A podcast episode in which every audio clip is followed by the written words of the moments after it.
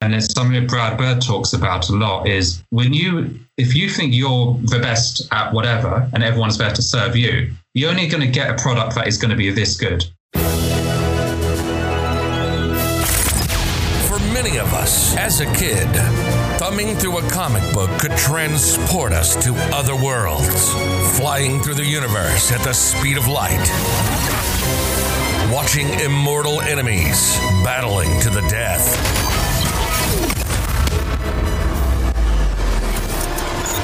And some of us never grew out of it. Welcome to the Under the Mask podcast, where we discuss the super process behind superheroes. Not just superheroes, aliens, horror, thrillers. If you can find it on a comics page, you can find it here. Here, you'll learn how to make comics from the initial outlines, scripts, and artwork to printing and putting the final book in a bag and board. For many years, Bill Colomb has written his book, Kinetic, and sold thousands of copies across the nation. And now we're inviting you along for an inside look to the comics process. If you're a fan of comic books, a total process junkie, or just looking for more insight into launching your own book, you're in the right place. This is the Under the Mask podcast, and this is Bill Colomb. Under the Mask Podcast, episode 11. I'm following up my first double digit podcast with my first ever international guest. Let's take a quick hop across the pond to England. My guest this week is a former visual effects artist, and he's worked on some Hollywood blockbusters. You may have heard of them. Movies like Alien vs. Predator, Batman Begins, and even Harry Potter. Since then, he made his own comic, Digitopia, which is live on Kickstarter. Be sure to check out his Kickstarter by clicking on the link in the show notes below, or checking out his direct site, comic.digitopiafilm.com. Let's give a warm welcome to Farhan Qureshi. Farhan, thank you so much for joining me. Oh, thanks, thanks for having me, Bill. It's uh, great to be on your show. So go ahead and uh, tell us about your story and how you got to be here. Yeah, so um, I've uh, been writing Digitopia probably about two years ago. It's my first comic book I wrote. I've previous to writing comic books, I worked in film and um, as a screenwriter as well as CGI artist. So I was really used to writing screenplay format. I then uh, went on to write theatre plays and uh, direct theatre and uh, game cinematics. And um, coming into comic books for the first time was uh, I, I, made the shift about four, three and a half years ago, four years ago possibly, and it's a completely different way to look at writing. I wrote Digitopia, so I literally started from zero. I've never read, uh, never written a comic before, to figuring out how to work with artists, figuring out everything from literally putting a comic online using WordPress plugins to launching to Amazon, launching on Kickstarter, and over the two, two and a half, three years years, I've actually launched two successful Kickstarter campaigns. Had about uh, 200 people come through the Kickstarters, launched on Amazon on Kindle, and um, yeah, I'm pleased to say actually hit number one on my book launch. Uh, hit the number one spot on Amazon in the comics book category. So um, that was a big rush. How I am still going strong. Well, hopefully I'm going strong. Working on issue two of Digitopia, and um, Digitopia essentially it's a it's kind of like a pre-apocalyptic comic book, action adventure book about a father and daughter just trying to get to safety in a world that's kind of a society that's imploding upon itself. If you think um, The Matrix meets Mad Max is the best way I describe it, uh, pure adrenaline, but behind the action, I actually wanted to go a bit further into the story and find out what drives the story, what drives society to behave the way it behaves, what drives how governments and media can collude together or even against each other to really push forward, sometimes in, in this particular story, draconian measures against certain groups of people and try to mimic what's happening in the real world that some of us see, some of us don't see, some of us see, choose not to see, um, and what the effects actually are on a real father daughter relationship. So I always try to bring it home to, to the individual, which um, was first Digitopia story and it's continuing in the sequel. But before Digitopia, you had said you were a screenwriter and uh, also uh, worked in film. Uh, any projects yeah. that we would know about? Uh, yeah, we may probably know a couple of these. I worked on uh, Harry Potter 3, Harry Potter 4, Harry Potter 5. I worked on Alien versus Predator. Particular a highlight that was. I worked on Poseidon, I worked on the Pirates movie, uh, Riddick movie, Magic Flute, and um, on Batman Begins, in fact. So I was really lucky to work with some really, really,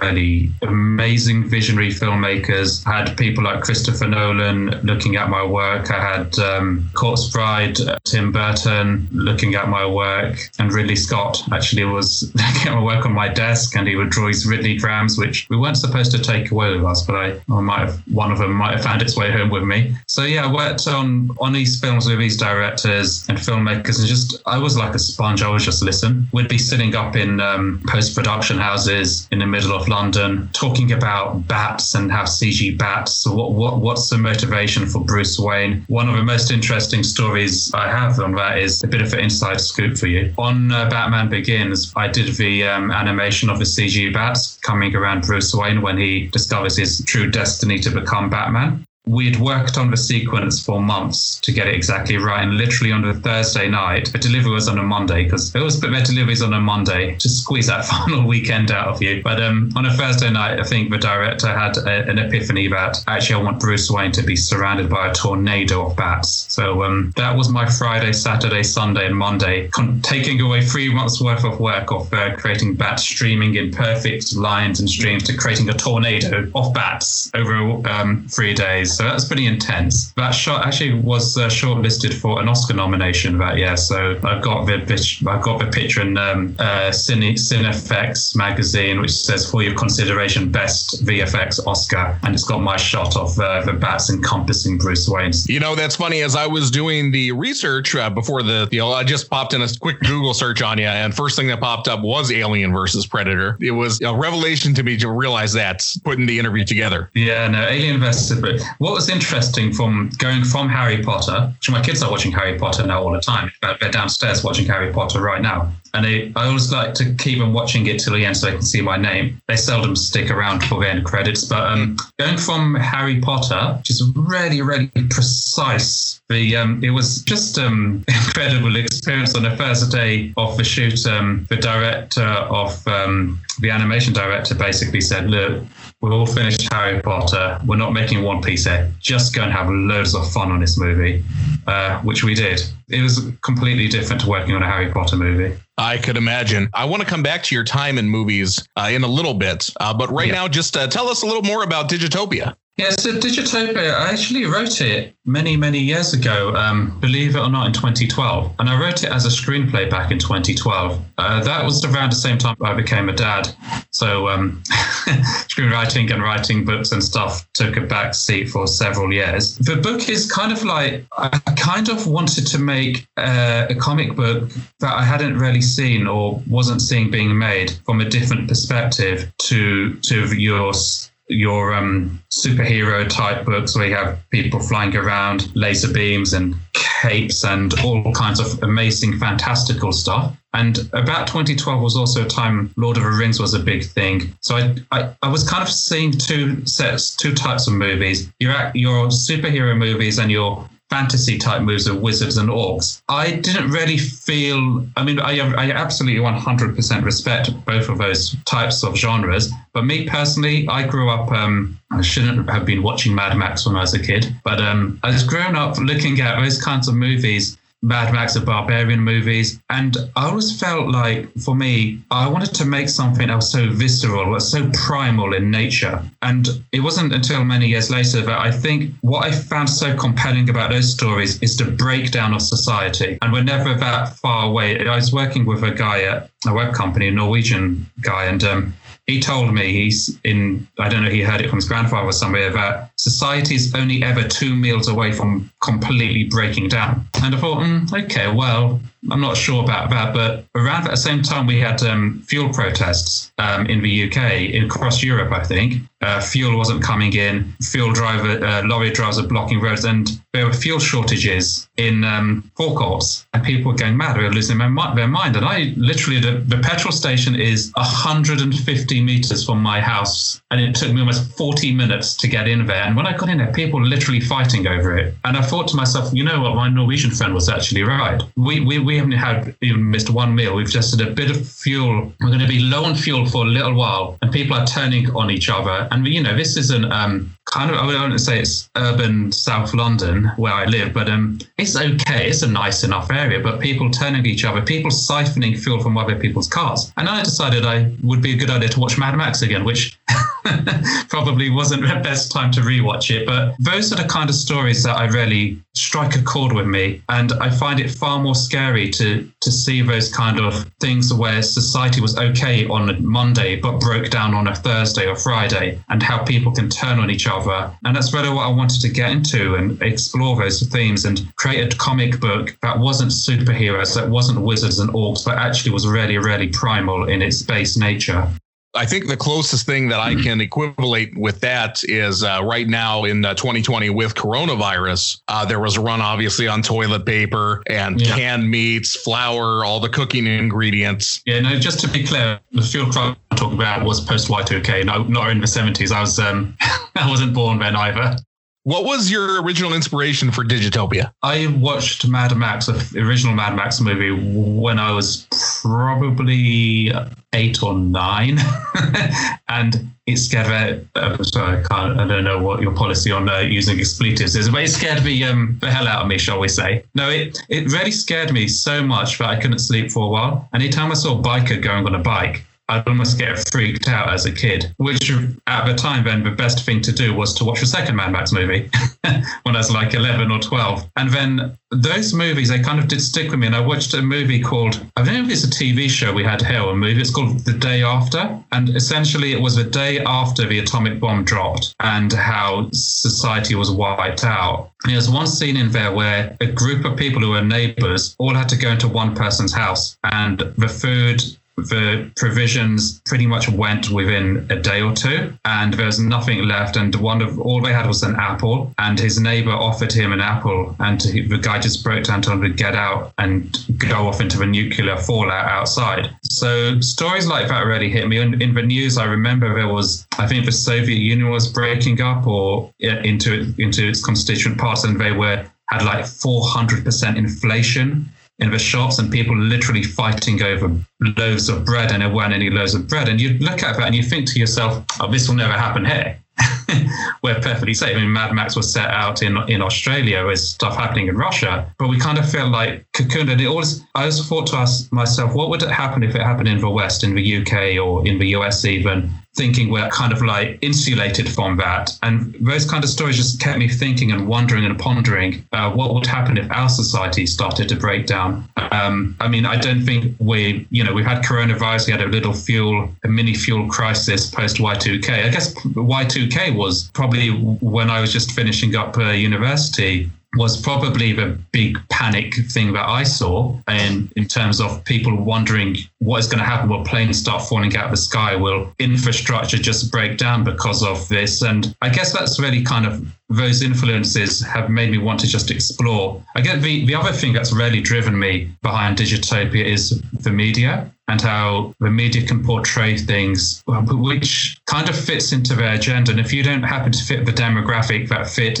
into the media's agenda, you will be on the receiving end. I mean, you can tell I'm, I'm perhaps fit into one of those demographic groups, which uh, isn't kind of like media favorites. Kind of like I kind of feel like we've been the boogeymen for a while of the media. You know, for your readers who, who may not know, I'm, I'm from. Uh, my parents came over from Pakistan uh, to the UK in the 70s, so I'm kind of like uh, Asian coloured. Um, Asian in the UK's term means like India, Pakistan, Bangladesh. I know, I know in the US it has another definition. Being darker skinned, being from a Muslim background, from a Pakistani background, we rarely get the short end of a stick from the media in this country. And I, I, can imagine it's perhaps similar or worse to some degree in, in different countries, perhaps in the US anytime I would see anything that, say, one terrorist does something, all Muslims are terrorists across all media. It's like I felt to myself, well, you know what? There's so many of us who do work in hospitals, pharmacies, and doctors. We don't ever get painted on the front page of a newspaper on CNN saying this guy saved someone's life. This guy um, uh, carried someone uh, someone's wheelchair to an ambulance. Um, and I always just felt to myself,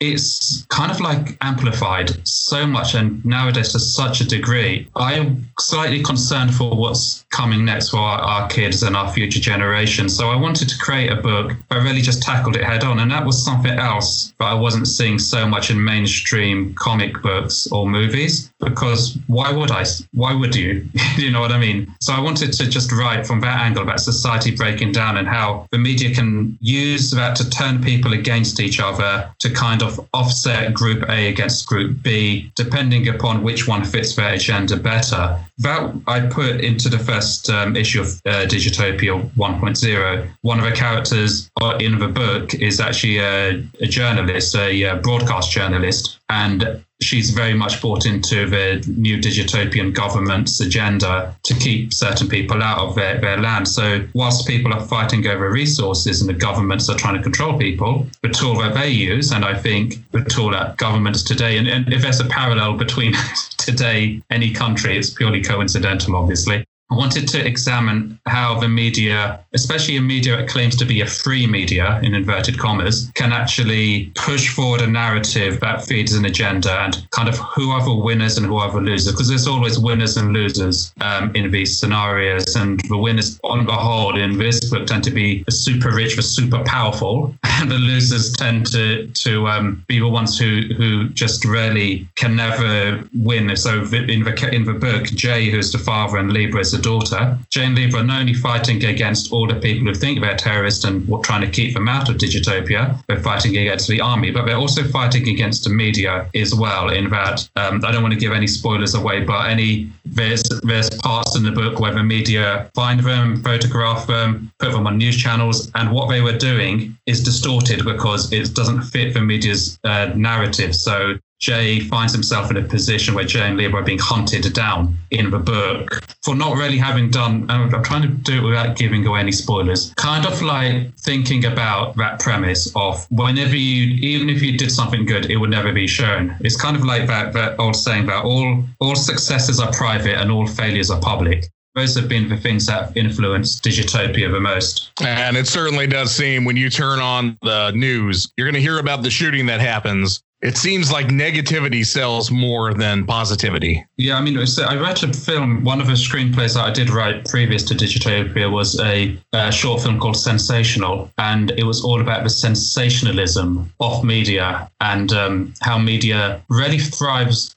What drives media, what drives the budgets is advertising. I did a job perhaps four years ago where we actually sold advertising on websites and in newsletters, and from doing that job, and I saw the amounts of money that were being being exchanged for advertising on on print, on web, in email. I think that really hit home for me that you better be writing something that pulls people in. Whether it's true or not true, that's a slight side issue. The thing is, people buy the thing, people consume the media, um, and unfortunately, bad news scaring people sells copy. Good news, rational talking. If you've got option A, which is good news and rational talking, or option B, which is scaring people, you, you can tell which one's going to get more eyeballs looking at it, and the, the eyeballs drives the advertising revenue. So that uh, that I actually do reference directly in, in the book. It's on page uh, page ten and eleven if uh, if anyone's uh, reading it. But um, I, I directly talk about that correlation between news and selling, scaring people is driving the economy within uh, Digitopia. So when you pick up Digitopia on Kickstarter, uh, when your reward ships to you, you flip to page 10, 11, you'll see what he's talking about. Yeah, absolutely.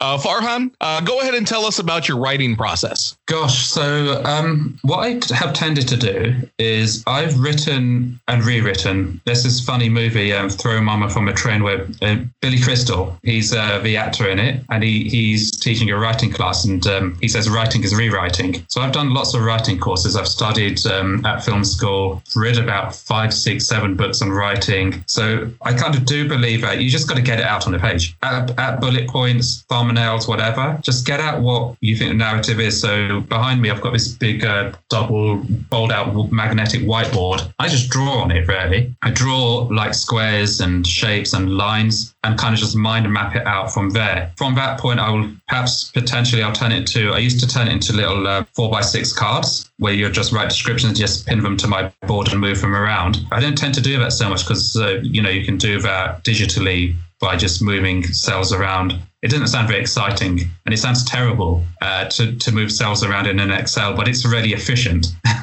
you, you can quickly just um, create another column and move stuff around, like with your main thing that happens in the scene and two or three lines of description. And one of the writing tips that I got was on your cards, you write the type, you write the like the header, what's happening in the scene, brief description, but then at the bottom you write, how does this card, how does this element of story drive the story forward? Because if, if, if it doesn't drive the story forward, it's just in there for, for fun or for vanity, if, it, if, if it's not actually doing anything. So then with that, I can see this, if I didn't have this particular card, it wouldn't have driven these three or four cards forward. I also do a thing around character arcs because it's more than just about plotting. It's more about how is this character changing? How is this character developing? So I'll write a lot about the characters. What I also do is I get, gather loads of visual references for the characters. What does this character look like? Trawl the internet, trawl through movies and books and stuff and think about, I like this element of this character and I like that element of that character. Why do I like this element of this character? What is it that is actually driving that character forward? And I'll start to form my characters based on those. So it's not just good guys versus bad guys. It's people who have a particular point of view on life, A, and people who have a particular point of view on life, B, and their values just happen to kind of be in conflict with one another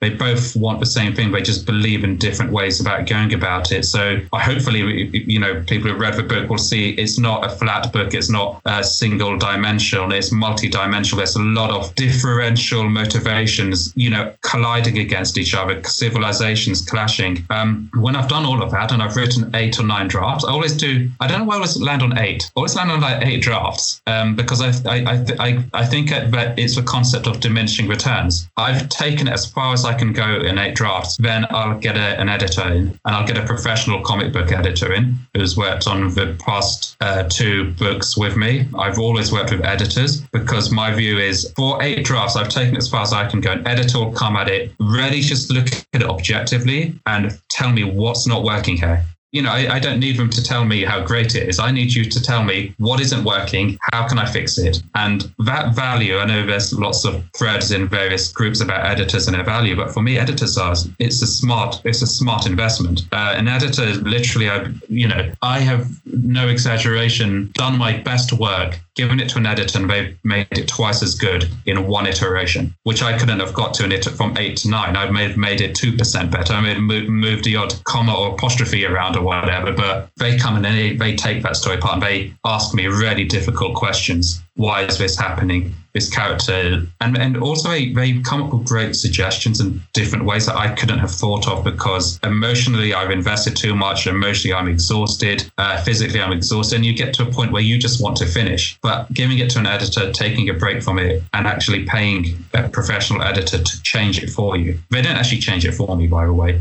I have to rewrite it, but at least I know what I'm rewriting that I know from draft eight to draft nine is pretty much going to be what forms the basis of, of the book when I was starting out uh, writing Kinetic. And originally, uh, it ended up, volume one ended up being eight issues. But originally, I had written it as a trilogy. I'd written it as three issues. Issue one was basically what issue one was. And then the fir- original issue two ended up being somewhere around five or six. And then the original issue three was like the final issue, the issue eight hiring an editor who looked it over and the first thing just saying, dude, this moves way too fast. Mm-hmm. I didn't see that right. I was like, man, I've got this perfect trilogy here. We're able to move into it. And he's just like, man, it moves way too fast. And he's like, I know you don't want to hear that, but it made me go back. I had to write in what was uh, going to be a prologue and kind of a spin-off series. And I wrote that in to be issues two, three, and four, and then uh, just let it breathe a little. And it was mm-hmm. funny because at the time I remember being so angry at the editor. It's it's so easy to say that it moves fast and to produce more issues when you're not putting up the money.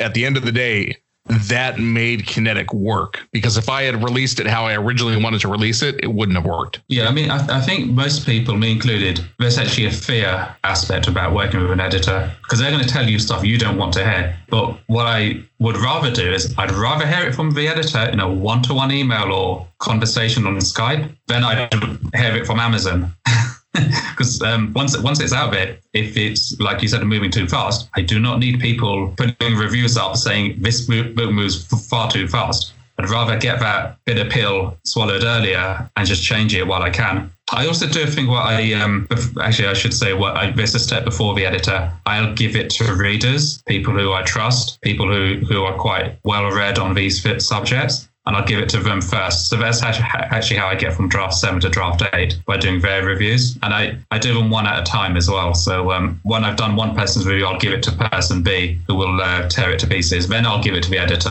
an actual professional. So yeah, it, it, it, it is hard to get other people's feedback and you don't always get to hear what you want to hear. It extends that timeline line out by two or three months when you've worked so hard to get it done for like May and then you give it to readers and by the time the editor gets it back, you're looking at September almost and you're like, oh, I'm so frustrated. But um, you know, actually the payoff comes five, six months after that when you put something out in the world and you get reviews, uh, especially when you get five star reviews and people like genuinely writes. People have written to me, they've sent me emails. I don't know how they've got my email address, but you know, it's they they write to me and they write these really really nice emails. And perhaps they, they you know you can never get too many of them, obviously, but when you do get them, you actually forget all of the hard work, all of the toil, all of the anguish that went into this when you read those those uh, nice emails back and the re- reviews as well. Totally agree with that. There's nothing I love more than going and doing a convention and having someone come up and say, "Hey, I re- I already picked up your books. I read them. I really like them."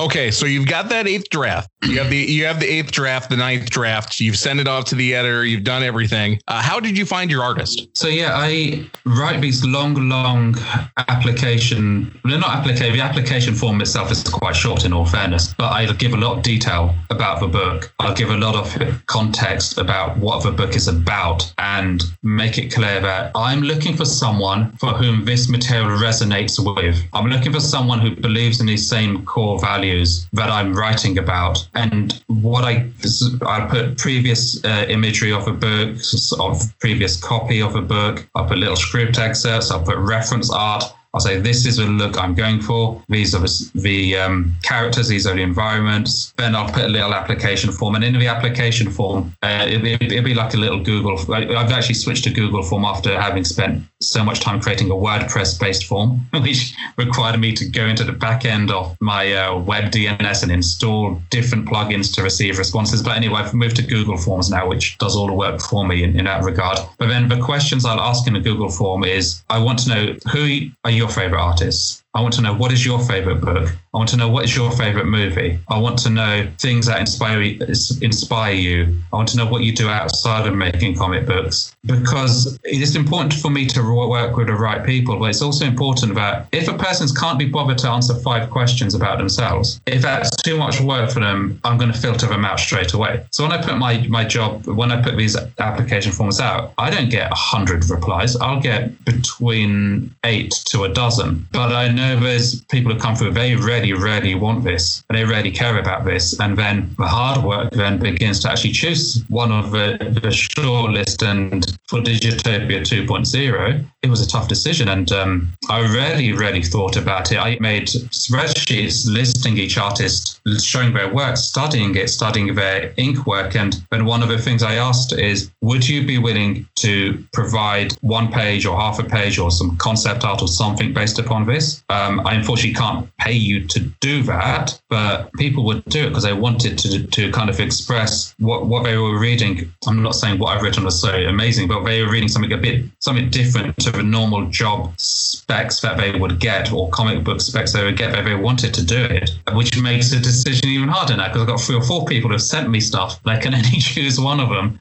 I, am really lucky on issue one of Digitopia. I worked with uh, the colorist on that book, Simon Robbins. He was a real, real um, godsend to me. In fact, he so now kind of like we're kind of art directing it together. So I'd go to Simon and say, okay, so Simon, Visa, are from the eight, it's come down to four. From the four, it's come down to three. I can't choose. I think they're all great. And, and, and I'd also do this, I'd do interviews with them. And interviews could last anywhere between half an hour to an hour. I'd talk about the project, make sure, ask them if what resonated the most with the writing I sent them. And they'd talk, and we'd have a real discussion because it's not just, when I was a CG artist, we used a software called Maya, uh, which is a 3D tool. And there were two types of artists that producers wanted. There was the artist who could think and do something and contribute ideas, and then there was the Maya monkey who just knew how to use Maya and could make anything at, at any speed. And I never wanted to have someone just do stuff at breakneck speed. Like if I wrote something and they just do it, I want them to contribute. I want them to contradict me. I want them to tell me I'm wrong. And um, really pleased the artists who I worked with. I, I'm not precious about it. I'm not precious about you telling me this isn't working or I think there's a better way. I want you to tell me there's a better way. And it comes down to this maxim that I learned when I, when I was a CG artist. I used to watch a lot of Pixar. I still do.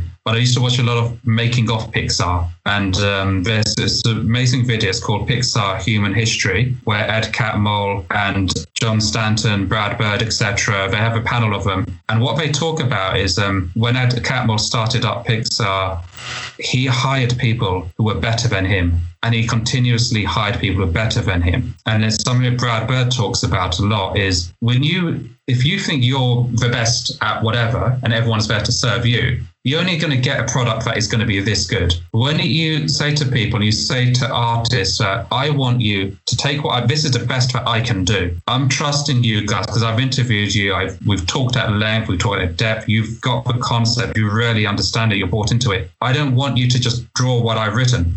I want you to make it better. And um, what I do on my on my blog, um, comic.digitopiafilm.com, is below every page of the webcomic, I'll put a making of. And at the bottom of making of will be the original script, the layout, and the final inks. And you can see that, wait a second, there were like six panels in this original script. In the layout, there's four. In the final inks, there's five. So things change. And you have to be open to change. And the only way you can do that is to work with people who a, are better than you, but B, that you empower them. You, you empower them to say, this is a collaboration. Okay. One of those odd collaborations where they get paid and I don't, but still, it's a collaboration nonetheless. But it's like, this is going to have your name on it. It's going to have the, the artist's name on it. It's going to have the colorist's name on it. It's going to have a writer's name on it, the editor's name on it. And I want to work with people who've got that much about themselves. That if this book has my name on it, it better be the best damn book that I could make. So that's really how how I choose how I work with artists is A, they've got to care about the project, care about the subject matter. And the two artists, Tom Hoskinson and Simon Robbins, who are working on issue two, I, it's not often I say this, and I'm not being arrogant here, but I don't often find people who can outwork me. But these guys can. These guys outwork me. They're based in Australia, both of them actually in Australia, one on the east side coast and one on the west coast. So they're two hours apart. But I'll be typing something at what I would consider quite late UK time, and I'll get a reply. and I'm like, what time is it for you guys? Why are you still working at this time? I, you know, I'm shattered. I'm exhausted. I'm, I'm ready for bed. They have gotten up early in the morning or they've stayed awake throughout the night. And when I mean early in the morning, I don't mean 6 a.m. I'm talking earlier than that. And we're having real time conversations and they're asking me questions. I just want to go to sleep. My eyes are going. I'm about to drop, but I can't because it's the start of their day. It's the end of my day. It's the start of their day. So um, finding people who empowering them and if they can outwork you, you're lucky. And I, I feel really lucky to work with the team that I'm working with in that I they they really feel the material as much as I do. Uh, they work harder than me, which is great because I'm not claiming I work super hard, but I would say I work very, very, very hard at this. And I found people who, who, who, are who can outdo me, which is, is amazing. And, and another thing that I learned from Pixar was, and this is something I tell all my artists. Uh, my day job is in the creative industries as well, so I work with artists in my day job. Is at Pixar, Brad talked about artists are really precious, and they don't want to show you their work in progress because it's not great, it's not polished, it's not brilliant, and they're really reluctant to do it. And what he said was in Pixar is, you've all got to get over this. You've got to get over the fact that you're going to show me something that isn't perfect because you're worried that I'm going to judge you. I'm not going to judge you. We're going to get to the answers faster if you if we can get through ideas quicker. And it's really hard to work with artists because they want to always show their best. They don't want to show you substandard work. But I, I really, I, you know, I know you're good you would not be on this project if you were not really, really good. So if you can only spend 15 minutes on something and it hasn't hit your high standards, but let's talk about it. Let's see if this is working. rather than you spending four and a half hours doing something and uh, us having that conversation afterwards. So that's another thing I do. Hopefully, uh, um, if, if my artists are interviewed ever, they'll might feedback well on that point that I tried to put in. Something that you said resonated with me reading uh, Brian Michael Bendis's words for pictures. Uh, mm-hmm. He says to all his artists, uh, usually he'll send out almost like a cover letter before they get started. And he just says, Hey, look, you are not my art monkey. You know, you're a mm-hmm. collaborator on this. Uh, so that just really resonated with me. Uh, I wanted to touch on something, and remember, uh, I said we'd be coming back to uh, your work in film. How did working in film teach you about making Digitopia and storytelling? Oh, massively. I actually, I when I wrote Digitopia initially as a screenplay, it was um, literally we finished a screenplay and we were going for funding, uh, to fund a movie. You can imagine how much money that would require, right? And it happened, it just so happened, by the time we had it all ready and were ready to fill out, send back the application forms, fill them out, was literally the week of a credit crunch. It's a global economic crash. So everything, all the funding was pulled. Film bodies were closing up. I, you know, they were closing hospitals wings and stuff um, and the funding sources that I'd worked so hard to get on on film UK Film Council Film London etc so no it, you you go to the website it says sorry we have now closed. And like wow what am I supposed to do now? I've worked so hard uh, to get the screenplay written to get all the collateral for the movie pitch ready answered all these questions and hundreds of forms or whatever it may be and now it's not there so what we did was I was working with a film producer back at that time. We actually decided to make one of the scenes from the movie as an animated movie. So because I was pretty nifty at Maya, pretty nifty at 3D, I was able to um, model the characters, uh, get acquire the character uh, models and rigs, uh, animate them, do all the previs, uh, all the blocking, do the lighting, the rendering, the effects, sound effects, etc. And uh, we made short movies, which uh, we entered into film festivals, put them up online, started making a blog. So what I was able to use all the skills that I did was using in my day job and all the my network that I had, network of, of artists that I would work with in the day job to actually help and advise me. I, I made a short film before Digitopia called Be Me. I filmed on 35mm film. This is pre-digital. um, and well, because I was working at a big, one of the biggest global post-production film houses, I was able to use all my network. I was able to use the equipment. I was able to get professional video editors to work on it. I was able to get the CG, uh, the VFX lead on Harry Potter to do the VFX in my movie. Um, I was able to then take that movie and have it submitted to film festivals, and it made the UK, uh, the British Council short film collection, and it made many short film collections. So I was able to establish kind of like credentials in a way that I can do this. And I made Digitopia the animated and then put that into out into the world. Then I made I was working at a games company where I made the second issue of a digi- uh, the second short movie of Digitopia using motion capture. So we had motion capture studios where the motion capture suit where you put these glowing LED kind of like ping pong balls on your body and you wear a green suit and we could act it all out. We could act the action out. So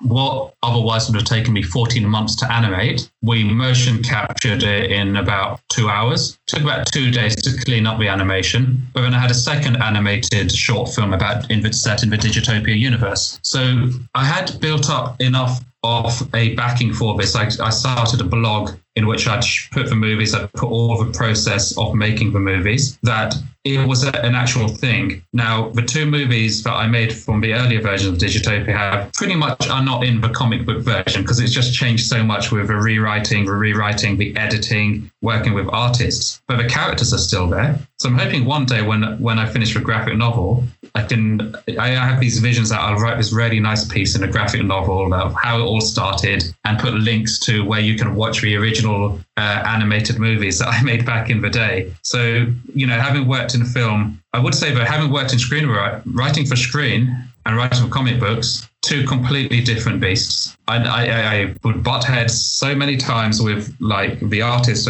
because I was still in the mindset of writing scenes and not writing panels. So that understanding of what goes into a panel is such such a rich story technique to un- understand that you don't have any of the devices that you have when um, you're putting film together and you can't edit sequences together and you can't have an actor can't walk across here, pick up this, look across their shoulder and suddenly see something. No, you've got to actually do that in pictures. And if I, like you said, these pictures cost money. These pictures take up pages. and artists, and one thing I, am very pleased to say that I've done is I've paid the artists uh, their full page rates. So I paid them professional page rates. I didn't negotiate or scheme on it. They said to me, that's the page rate. I had all the information from all the artists. I knew what the page rates were. So when you're writing something and it spreads out from what I had written initially as what I thought were three panels is now a page and a half. Well, that's very, very real. That's a very real amount of money in terms to pay the artist, to pay the colorist, to pay the letterer to do that. Uh, because it, whether you a page has four panels or eight panels, you're paying a page rate. And that's something I learned from film when I was filming in 35 millimeter. It would cost, I think it was 400 pounds for a 12 foot reel of film. So when you shout action and that mechanic, the thing goes through the mechanical film and you see the frames going at 24 frames a second, you're going to shout cut pretty much. You're going to make sure that everyone knows what they're doing. Most importantly, you're going to know, make sure you know what you're doing. You're going to know that the script is like this, the direction is like this, and it's there for a reason. Because when you shout action and that film reel goes, and you, uh, on my first film, I had three rolls of film, I had three 12 foot rolls of film at 400 pound each. And I think I had a fourth one, which I didn't tell anyone on the film set about. I kept it in the boot of my car because if they, if they, as soon as they found out we have four rolls of films, oh, let's do it again, let's do it again. When people know you only have a certain amount, it really um, really hones the senses and it's the same with comic books is we are trying to do a 24 page story. So digitopia is actually three issues three 24 page stories. So we need to make sure we, we are hitting the beats. And if we're going too fast we're just happen to go too fast and we need to change it. If we're going too slow we need to change it but it it really like um, those techniques you you have to learn well you say you have to learn it but you can learn it the hard way or you can kind of just know and understand why you're doing this and going back to my days in film i really understood the cost of everything and the value that each shot each panel has now uh, you said Digitopia, the final graphic novel is going to be uh, three issues and then uh, put together hopefully in a trade. Do you have any uh, future plans for Digitopia after that, or is that going to be its final form? So it'll probably be the final form. I mean, those who um, are paying quite close attention to Digitopia will notice I call it Digitopia 1.0, Digitopia 2.0, and Digitopia 3.0. This, the story that I wrote, I want to finish it, uh, working with lots of people in the ComixLaunch Mastermind group uh, run by Tyler James. I get lots of great advice in there. One of them was finish this. You, you need to finish this and you need to close this. So the way that Digitopia is currently written, it's a free story piece to make one graphic novel. I didn't have the ability to run a Kickstarter for a whole graphic novel, which is why I've done it in three issues, which actually works really nicely. So it will be a, a finished book, hopefully in 20. So my target was between you, me, and the listeners uh, to finish it in 2020. It's more likely now I'm going to finish it in 2021 because I don't want to rush it. I want it to be the best book it can be. So we're running a Kickstarter in May for issue two. I imagine we'll deliver on that in September and then come October, start the Kickstarter for issue three and deliver it, I, I don't know, maybe February, March in 2021. Um, but yeah, Digitopia is currently a free issue book, which will hopefully be combined into a graphic novel. Uh, I mean, one of the characters in Digitopia, I do have a backstory for him, uh, which I've written a synopsis for. I'm putting that on the side. I'm going to finish this book first, and then come 2021, I'll decide whether you know maybe the fans might demand hopefully they will demand more. yeah, that was leading into my next question. I was going to ask, just uh, does it end with Digitopia 3.0, or maybe? Uh, but you're you're leaving it. You're doing it the right way. I think you're living in the moment. You say, "Hey, I'm doing this right now." Uh, afterwards, if we have a spinoff, great. But you want to focus on getting it completed. Yeah, hundred percent. Creating Digitopia, what have been the biggest obstacles or challenges that you've encountered? Wow, I knew this question might come up, um, but it. I think kind of like social media has been a huge challenge. Social media is uh, people can say things that can really hurt you. You know, if someone says something about you per se, you brush it off, right? When someone says something about your work or your approach to marketing your book, that's tough. You know, that, that is really, really a tough thing to do, to, to take. And um, I've learned over time now that people say things on social media that they wouldn't say to you to anyone face to face. But until you've been on that regime again, and you know, trying to, especially it's such a difficult thing trying to run a Kickstarter and trying to promote your book because the second you mention that you might have a Kickstarter running or you might want to subscribe to my mail list, I don't know, people just pounce on you. It's like you, you may as well have confessed to some crime. And I don't know why people like to hate on that because how else are you supposed to tell people if you don't actually tell people? Um, so that's been a huge challenge in trying to be so delicate to the point that you don't even want to mention that you have an email list or you have a book or your book's on Amazon or your book's on Kickstarter because people just you know there's, there's literally a mob ready to beat you beat you down if you if you try to say anything. So that's been a huge challenge to try to get people to to um, know about your book. And you do these marketing courses. I'm sure you've done them i've done them. Listeners probably done them. And in these courses the person will say marketing is a good thing. You're giving people things they want. But that's great to hear on, on a in a video course that you paid for but actually going out there and getting shot down and you you know you may get i don't know five people who actually do subscribe to your email list but you're going to get more people hating on you for suggesting that they do. I think that's been very difficult and that's probably been one of the least pleasant things. And social media apparently is supposed to be a fun thing but not if you're a creator. It's a it's a work thing and you know your reputation is really important um, and it, it, trying to balance not trying to balance actually trying to make progress and actually build up a fan base and people because you know if people hate people might like you but they won't leave a comment. And the haters will leave loads of comments and someone else will jump on that comment saying yeah why is this person doing this? This is not a group about this well, it's a comic book group and I've written a comic. I'm trying to tell you about it and all you'll get is a negative comments. Even though they probably are they're in a minority but they're vocal. So you've got to develop a thick skin. You've got to be resilient and really I've learned which social media platforms to kind of like just be a bit coy off because um, it's kind of like they joke about the comic book guy in The Simpsons being such a snob, and if anyone says something, he'll just shoot them down, and you don't need to be shot down. Um, so that, that's probably been the the most negative thing about trying to create your own books. It's very easy to sit on the sidelines and criticize what people on the field are doing. Yeah, that, that sport analogy works in any sport. yeah, well, it works on it works in any sport, and it also works just with anyone who's doing anything is open to criticism. I didn't find that so much when I was uh, promoting my Kickstarter. Aside from, I think I received two emails my first Kickstarter that I did, and one was just the guy who said, uh, "Well, I see that you do all these conventions. Travel is expensive. If you didn't do these conventions, you could fund this yourself." And it was funny because he didn't give me an, a correct email address, but I wrote an email back to him that basically said, Hey, I don't lose money when I go to these shows. Like, this is how I do my living. Do you understand how business works? It's easy just for people just to just to say, Oh, well, you're doing this wrong, or oh, this is wrong, you know? Yeah, I mean, it's not so much they criticize the material; they criticize the approach. Well, you know, you that person isn't doing it themselves, um, and you know, I've learned I've learned that you know there's people who are doing stuff and people just just want to tear other people down. I don't know why why people do that, but hey, it's a question for them, I assume. There is. It's like uh, Michael Caine and uh, Batman. Some people just want to see the world burn. Yeah. uh, as a creator, uh, what were the biggest mistakes that you've made?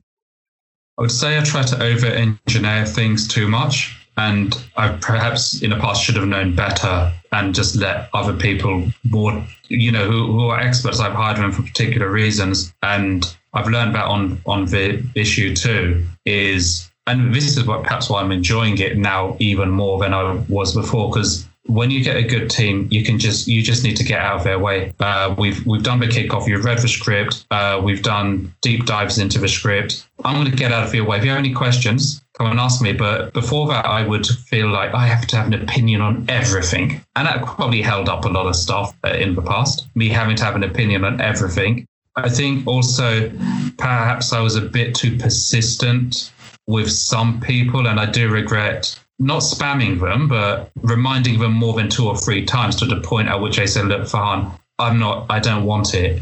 And then kind of like, and when you see that person in real life next time, it's like, mm, well, perhaps did I need to push so hard? We might, I'm not saying we've fallen out, but um, it just makes it a bit awkward to be told to, to do that and to have that feeling with people. I think the, one of the biggest mistakes I do, and I probably will do the same my next Kickstarter, is just over worrying and overthinking about it to a point at which you stop enjoying it as much as you should be enjoying it because it's supposed to. This is a magical thing, and I do enjoy it. But when you do it wrong, one of the things I've tried to do, and I think I've probably been 90%, 95% successful in, is I am a dad first and I do all of this stuff when the kids go to bed or before they wake up. But of course, there's that 5% where I haven't lived up to a maximum, and that 5% is the stuff that sticks with me. You know, no one is perfect at this, and people we all make mistakes. So uh, I'm sure, you know, the listeners, when they do stuff, you get things wrong. There's going to be enough people to remind you about it. so you may as well just move on yourself. But it's easier said than done because it is in the back of your mind that you remember what you did wrong last time try not to do it again this time, but invariably not going to hit 100 percent the way I, I, I envision that I would like to. Well, I'm sure that'll be a tough uh, that'll be a tough sell for my listeners because my listeners are the cream of the crop. They never make mistakes. but no, but uh, but something that you said there from my background in sales, a rejection's bad.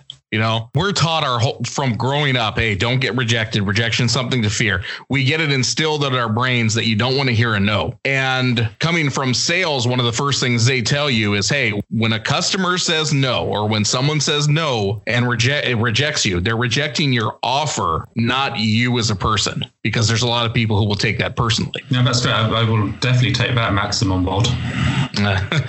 All right, uh, we've been getting very serious in this, but uh, I want to bring it up, bring up some positivity. What's been your best moment as a creator? Oh, I think you know, I can give you many of these ones. um, when I got my shipment of the print book back, and I opened up that box, and I uh, it's 2019, I think it was. Um, so it's the age of unboxing videos on YouTube. I want to get all right, but nothing prepares me or could prepare anyone for that first time you open up that box, you pull it open, you see a hundred copies of your book, and you pick one up and just that immense joy at that. It only lasts like I don't know eight seconds. Say the fact that you open it, and you pull away the tape, you open up, you pull off the packaging paper, and you see a hundred copies of your book. And the first time you feel it in your hands and you hold it, um, and just to get that feel of it, and you open it up and you, you kind of look through it, and you think, wow, that was a magical feeling. Um, I think that the that was perhaps equaled only with um, the time I launched on Amazon, and um, I'm screen grabbing and I'm hitting uh, F5 on a web browser to see all my rankings. and when you see yourself at number one on Amazon and you screen grab the hell out of it, and you, you wish it never ch- that ranking never changes, but that was the moment where you kind of feel vindicated. All of the pain that, all of the effort that you went through to hold something in your hand that you created, to see it on number one, to see a five star rating on it, and someone took the time out to write a review. They didn't just hit the five star rating; they actually wrote something about your book those, you know, when I when I, I remember I put it on um, one of the comic book uh,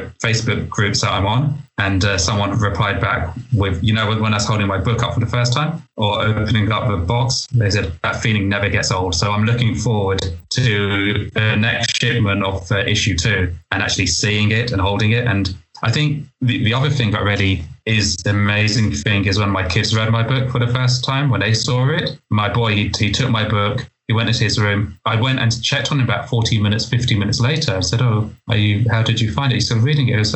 And he sat and he read the book cover to cover, including like the, the opening, the closing letters and the making of articles. And it's probably the only time like a, a, a kid, a 10 year old would actually read anything cover to cover. And I thought that's the only book I've seen you say, shutting the door, I'm just reading this, having them kind of, I'm not saying that they would feel proud of me, but I always believed to be uh, the dad that I wanted to be. I never wanted to tell them to do stuff. I just wanted to show, live my life, and that they would, you know, kind of be the leader that I wanted them to to be, set, be the example I wanted them to see without me having to say anything. And then my boy, my uh, seven-year-old, who was six at the time, wrote a comic book on in his little notebook. Is an A4 book, and he'd drawn it all out. He'd written stuff, and I kept that. Um, it was, it was a Darth Vader story, in fact.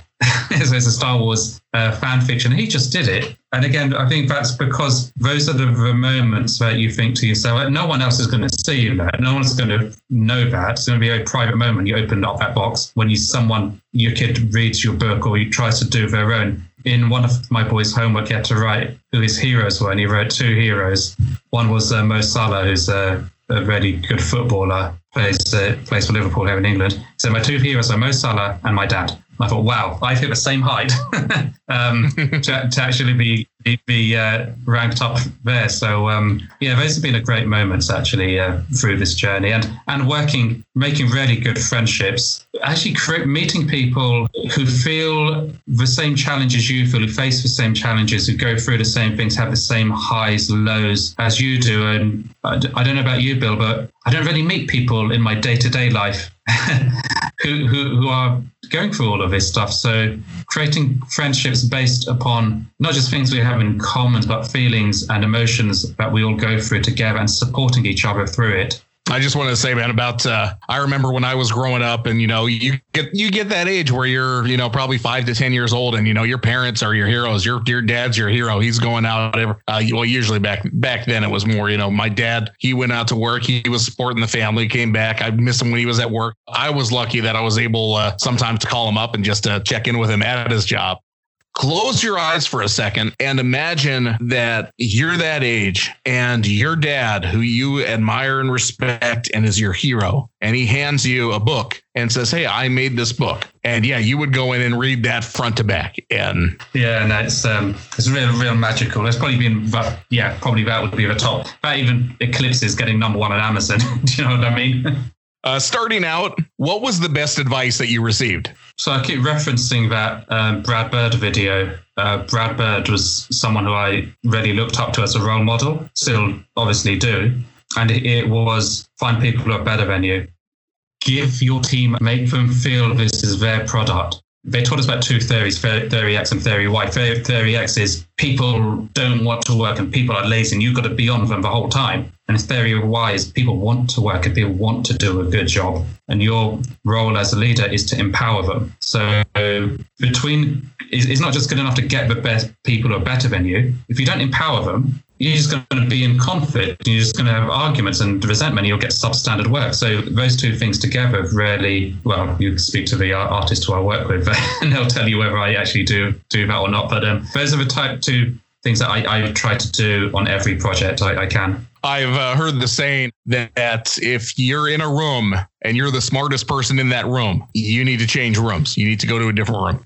All right, uh, Farhan, uh, where can we find your Kickstarter? Uh, so Kickstarter is going live on May 30th. It's called um, Digitopia Issue One and Two. So it's an Issue One and an Issue Two. So we search on Kickstarter for Digitopia Issue One and Two, or if you type in Digitopia in Kickstarter, you may see one of my old Kickstarters. Just click on my name, and hopefully it will bring up all the Kickstarters that I'm running. If you're new to it, you can hop on, grab yourself issue one and issue two. If you're already on board with issue one, you can grab yourself issue two. One of the exciting rewards we have is a you and the book reward. So we've got some panels, some characters that we're reserving for backers likenesses. So the listeners want to actually be in a comic book as, as well as reading one. I've got several backer award likenesses. Yeah. So if you want to be drawn your likeness inside a comic book, go hit them up. Go check out those reward tiers. Farhan, where else can we find you in cyberspace? So I'm at FarhanQ underscore UK on Twitter and on Instagram. If you look for Digitopia web comic to graphic novel on Facebook is my Facebook page. Uh, the best thing is just come to my blog, comic.digitopiafilm.com. Uh, come and read. I put the first 16 pages up for free. Below each page is a really in depth making of articles, and there's a sign up sheet to my mailing list. So just head over to comic.digitopiafilm.com. All right, sounds great. Farhan, thank you so much for joining me today. Thanks for having me. It's been an absolute pleasure talking with you. If you know a creator that makes comic books or any other media and think they'd be a good fit for the show, drop us a line at underthemaskshow at gmail.com. You've been listening to the Under the Mask podcast with Bill Colomb. Welcome to the family. If you're a fan of comic books, a total process junkie, or just looking for more insight into launching your own book, you've found the right podcast for you. Thanks for listening, and make sure to like or leave a review. And we'd appreciate it if you'd tell a friend or two. To reach out, visit us at underthemaskpodcast.com. This has been a presentation of Why Comics. Till next time, this is the Under the Mask Podcast, signing off.